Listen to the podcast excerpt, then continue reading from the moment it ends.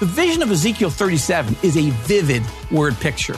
It describes a gradual process in which God takes a people that feel dead and buried and have little or no hope of redemption, much less resurrection, and fashions us into a great nation once again. 27% of all the Bible is prophecy, yet so few pastors teach these prophecies. How can we remedy the situation? Christians today need to discover the power of prophecy and see that biblical prophecies have yet to come to pass, and those that have guarantee that those left unfulfilled will come to pass. Hi, and welcome to this episode of Inside the Epicenter with Joel Rosenberg, a podcast of the Joshua Fund, a ministry dedicated to blessing Israel and her neighbors in the name of Jesus. I'm Carl Moeller, Executive Director of the Joshua Fund and today we present the Bible Prophecy Project and the importance of understanding prophecy in our time. Did you know that long before any of it happened, Bible prophecy foretold both the destruction of Jerusalem and the Holy Temple in 70 AD and the miraculous rebirth of the sovereign state of Israel that came to pass on May 14th, 1948 it's a dramatic, astonishing story and one you need to hear. Let's begin with the bad news. In the year 70 AD, tragedy struck the Jewish people, my people. The Roman army, led by Titus, a future emperor, besieged and sacked Jerusalem. They destroyed the temple, they burned most of the city to the ground, and carried the temple treasures back to Rome. It was a grisly end to what became known as the First Jewish Revolt. Then came 135 AD and the Second Jewish Revolt. It was led by Simeon Bar Kokhba, whom many Jews hoped was their Messiah. But that rebellion too was crushed by the Romans, who slaughtered more than one million Jews. Most of the rest of the Jewish people quickly fled the land of Israel, what the Romans called Palestine, and were dispersed around the world. And there we lived in exile for the next 1900 years. As painful as these events were, they were in fulfillment of prophecy. In Matthew chapter 23, Jesus warned his disciples with great sadness Jerusalem, Jerusalem, who kills the prophets and stones those who are sent to her. How often I wanted to gather your children together the way a hen gathers her chicks under her wings, and you were unwilling. Behold, your house is being left to you desolate. For I say to you, from now on, you will not see me until you say, Blessed is he who comes in the name of the Lord. Then in chapter 24, we read this Jesus came out from the temple and was going away when his disciples came up to point out the temple buildings to him.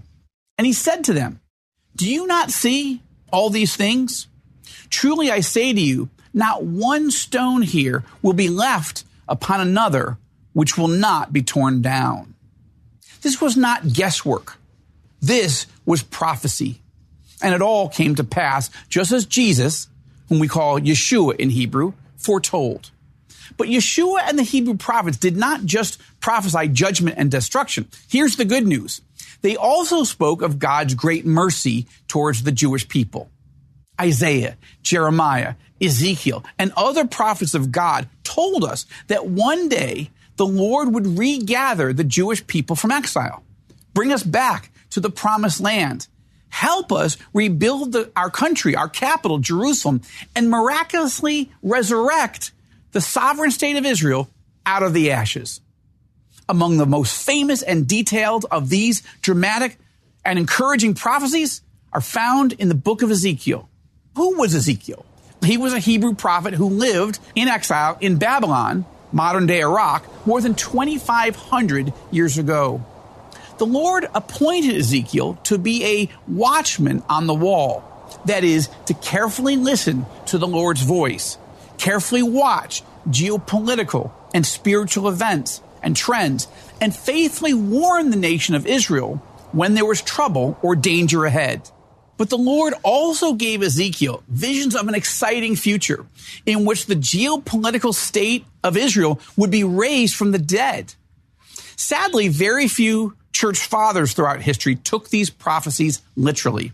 Sure, they loved God and his word and his son, the Lord Jesus Christ, but they simply could not conceive of a scenario in which God would literally bring back millions of Jewish people here to the land of Israel, plant us back in our ancestral homeland, and help us rebuild the ancient ruins, make the deserts bloom, and establish a sovereign state.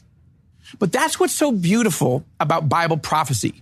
Just because people don't understand what God is saying or don't take his word literally that will not stop God from bringing his word to pass. The most famous of these prophecies about the rebirth of Israel are found in Ezekiel chapter 37, in a passage known as the Valley of the Dry Bones. The hand of the Lord was upon me, and he brought me out by the Spirit of the Lord and set me down in the middle of a valley, and it was full of bones he caused me to pass among them round about. And behold, there were very many on the surface of the valley. And lo, they were very dry. And he said to me, Son of man, can these bones live? And I answered, O Lord, you know.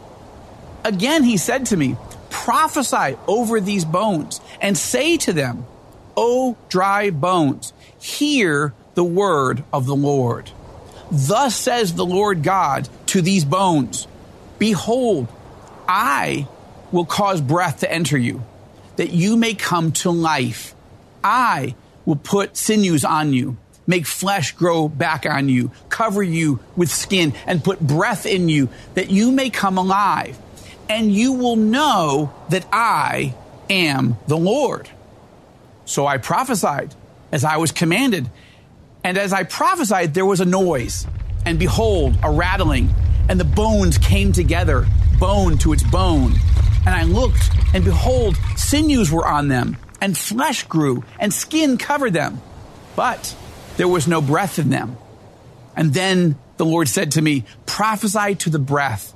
Prophesy, Son of Man, and say to the breath, Thus says the Lord God, Come Come from the four winds, O breath, and breathe on these slain, that they may come to life. So I prophesied as he commanded me, and the breath came into them, and they came to life, and they stood on their feet, an exceedingly great army. And he said to me, Son of man, these bones are the whole house of Israel. Behold, they say, Our bones are dried up, and our hope is perished. We are completely cut off. Therefore prophesy and say to them, Thus says the Lord God, Behold, I will open your graves and cause you to come up out of your graves, my people, and I will bring you into the land of Israel. And then you will know that I am the Lord when I have opened your graves and caused you to come up out of your graves, my people. I will put my spirit within you and you will come to life.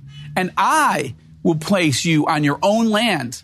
And then you will know that I, the Lord, have spoken and done it, declares the Lord. The vision of Ezekiel 37 is a vivid word picture. It describes a gradual process in which God takes a people that feel dead and buried and have little or no hope of redemption much less resurrection, and fashions us into a great nation once again. From the massacres of Tsarist Russia, known as the pogroms, to the death camps of Auschwitz and the Holocaust, and the murder of six million Jews, to the murder and impoverishment of Jews all throughout the evil empire of the Soviet Union, the prospects of the Jewish people could not have been more bleak in the 20th century. Yet, when all hope seemed lost, God kept his word. The prophecies came true. God opened up our graves and brought our people out, many of them just skin and bones. But he brought us out of exile and he brought us back here to the land of our forefathers. Against all odds, David Ben Gurion declared our independence on May 14th, 1948. Against the onslaught of five Arab armies, we prevailed against those who sought to annihilate us again. And today the state of Israel lives. My family and I are among the millions of Jews who've returned from exile to settle here, to become citizens here, and to stand shoulder to shoulder with our people as God does a miraculous work. 75 years ago this year, Ezekiel's vision came to pass the prophetic rebuilding of Israel is not over. Not every element of these prophecies have yet been fulfilled. There's much more to come. But think of just how extraordinary this really is. These powerful end times prophecies have come to pass in our lifetime. Indeed, the very fact that Israel exists and that the Jews have come up out of our graves and back to the Holy Land after centuries of exile is the single greatest proof of the existence of God, the reliability of scripture, and the power of Bible prophecy. Think about it. The Bible is the only book on the planet that told us for more than 2,000 years that all this would happen. And it did. Was it a guess? No, it was God. And that, my friend, is the purpose and power of Bible prophecy. Well, good day to you. It's Joel with The King Country dropping in to let you know that our brand new film, Unsung Hero, is in theaters now. It's Luke here. We've teamed up with the creators of Jesus Revolution to bring you this adventure of a lifetime. It's a powerful, true story about a family uniting, growing in their faith, and facing the impossible together. In theaters now, unsunghero.movie for more information. Rated PG, parental guidance suggested. What impacts you every day? There is one book that influences almost every aspect of our lives. Museum of the Bible reveals the Bible's impact on your favorite musicians and artists, the way we measure time, social justice, our national monuments, and more. The Bible's impact is all around you. Discover how at museumofthebible.org/impact. Our verse of the day today is found in Ezekiel chapter 3, verse 4. He then said to me, Son of man, go now to the people of Israel and speak my words to them. Our prayer requests today are number one, pray that God keeps opening the hearts of people to understand the power of prophecy and its impact. And second, to pray for the Joshua Fund, that God keeps giving them ideas and resources to reach Israel and the entire epicenter with the undiluted truth of God's Word.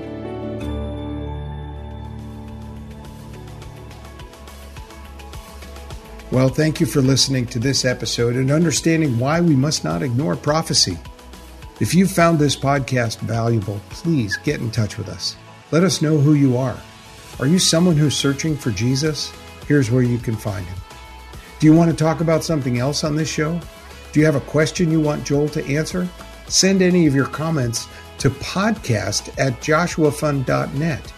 Your feedback is incredibly valuable to us as we develop this podcast. And as always, you can check out our show notes for anything you heard on the podcast that you'd like more information on. For Joel Rosenberg and the Joshua Fund Ministry team, I'm Carl Moeller. Thanks for listening to Inside the Epicenter with Joel Rosenberg.